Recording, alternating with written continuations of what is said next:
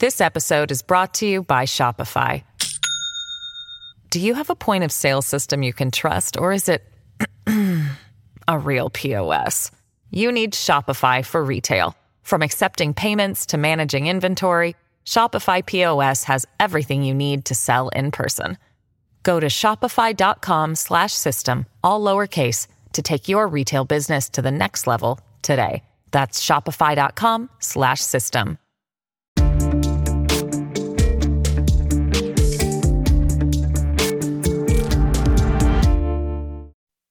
Rioting and mass looting broke out across Philadelphia last week after murder charges were dismissed in the case of a white police officer who shot an armed Hispanic suspect during a routine traffic stop.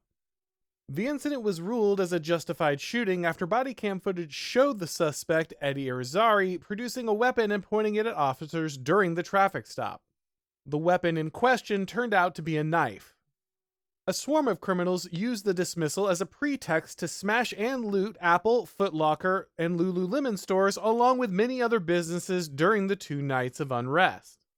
A social media influencer known as Meatball livestreamed the riots on Instagram as she encouraged looters to steal iPhones in the name of racial justice. While over 50 arrests were made during the Philadelphia crime spree, most looters will face few, if any, consequences for their actions. This kind of violence and theft has become a regular feature of life in American cities, and major retailers are responding by closing stores and fleeing to safer areas. Municipal governments are increasingly unable to maintain order due to highly racialized politics, and this failure will bring about the end of our high trust society. Civilization is a funny thing. When social cooperation is high and everything is working properly, the people of a nation barely take notice. But when the interdependent structures that allow for seamless operation start to fall apart, it suddenly becomes clear what was taken for granted. In a high trust society, valuable items can sit openly on store shelves because shoppers can be expected to retrieve the item and pay for it at the counter. Shopping carts can be left outside a storefront because customers can be trusted to return them instead of leaving them strewn through the parking lot or stealing the carts at the first opportunity.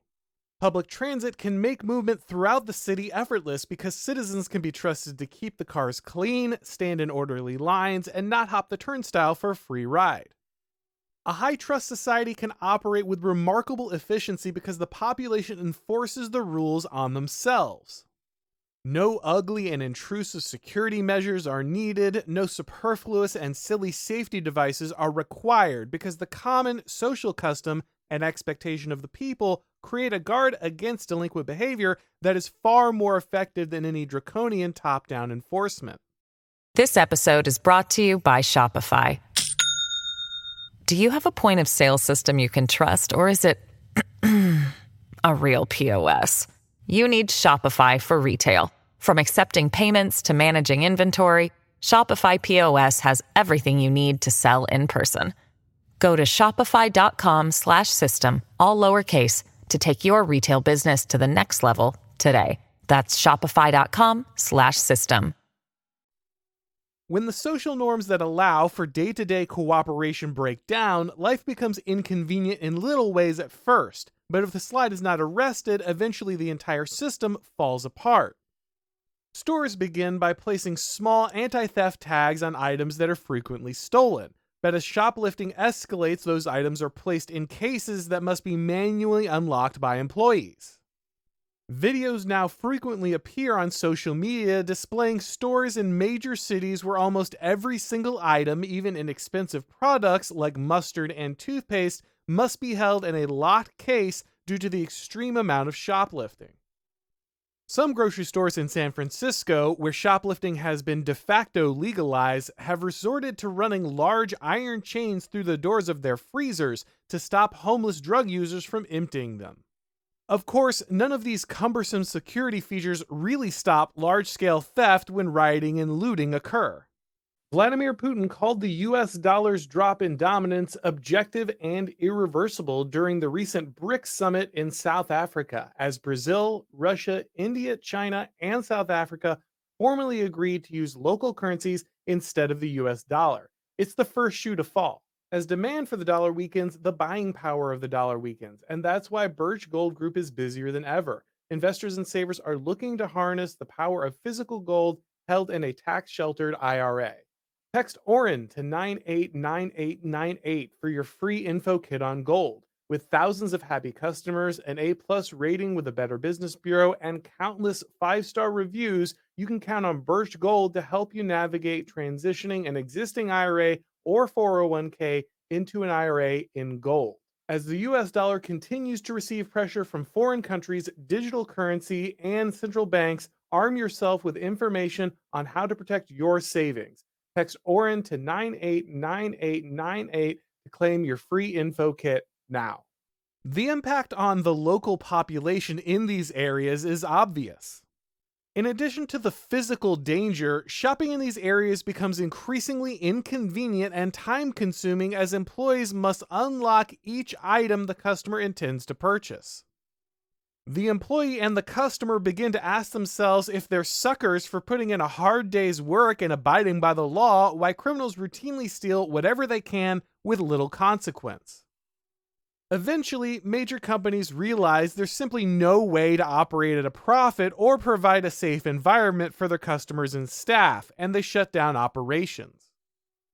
In recent months, CVS, one of the chains hardest hit by the increase in crime, has announced plans to close over 900 stores by 2024 as part of a strategy to curtail losses due to shoplifting. Its rival Walgreens plans to close 150 stores, and Target has announced that it will close several stores in major American cities due to violence and theft. One of the left's favorite talking points is the food deserts created by the flight of major retailers from these dangerous and unprofitable areas. When the major businesses leave, only smaller discount stores filled with junk food, alcohol, and cigarettes are willing to take the risk of servicing the community. Progressives love to blame this phenomenon on racism or capitalist greed, but the truth is that this situation was manufactured through the policies of the very same political actors who complain about the inevitable consequences of their own policies. Crime is a part of the human condition. It will always be with us to some degree, but reliable solutions for reducing its severity are well known. When small violations of the law are allowed to go unpunished, criminals are emboldened and they escalate their behavior. Average people who would naturally abide by the law see criminals prosper without consequence and realize that it's foolish to follow the rules. Broken windows policing was not some new revolution in law enforcement, it's the rediscovery of one of the most basic truths of human organization a population will mostly self regulate if order is the norm, but the more that delinquency is excused or rewarded, the faster things will spiral out of control. At a cookout a few months ago, I heard a story from a local police officer that I have now seen play out over and over again in American cities. The young cop said that after the BLM riots of 2020, the order came down to basically avoid interaction with minority communities at all costs. Even the most routine traffic stop in one of these neighborhoods could escalate unexpectedly, and with the incredible bias of the press and the viral nature of social media, an officer could have his career ended in the blink of an eye. Better to avoid possible lawsuits and violent riots by simply ignoring the call when it came over the radio. Again, law abiding people in these neighborhoods suffer the direct consequences as they are the most likely victims of these unpoliced crimes. But unfortunately, narratives of racial victimhood have reliably proven more powerful than the observable deterioration in these communities. This lack of will to prevent crime is not simply due to racial tensions. Retailers often have a general policy of not stopping or prosecuting shoplifters because the lawsuits and bad press that result if something goes wrong is more costly than the stolen merchandise. In many cases, progressive communities believe that they are actually saving the less fortunate by removing criminal penalties. In San Francisco, shoplifting is not technically legal, but any theft under $950 has been downgraded to a level of misdemeanor so insignificant that it does not automatically trigger a police investigation. This means that drug addicts can walk in, steal just under a $1,000 of merchandise to fund their habit, and walk out without worrying about being apprehended. The solution that many corporations have seized on is having an entirely online delivery model to service neighborhoods that have become too dangerous for physical retailers.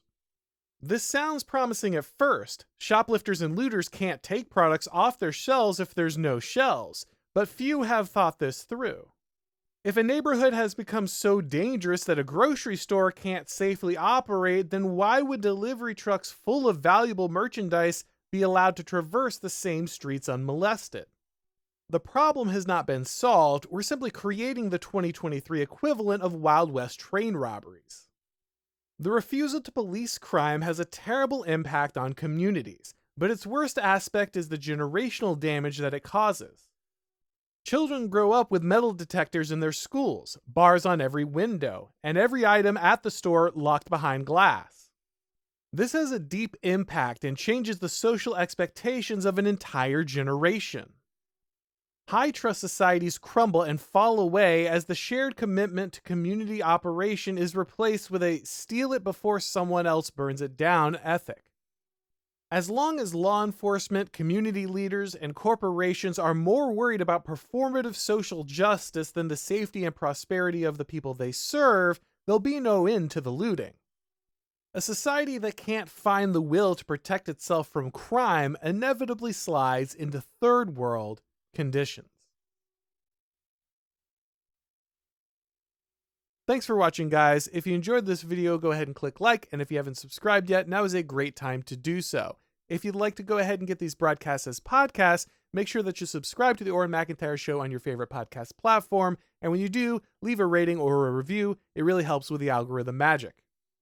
If you'd like to follow me on Twitter or Substack or Gab, if you'd like to get these videos on Rumble or Odysee, the links to do all of that are down below in the description. And of course, you can watch all of these videos and read all of my columns over at The Blaze. Thanks for watching, guys, and as always, I'll talk to you next time.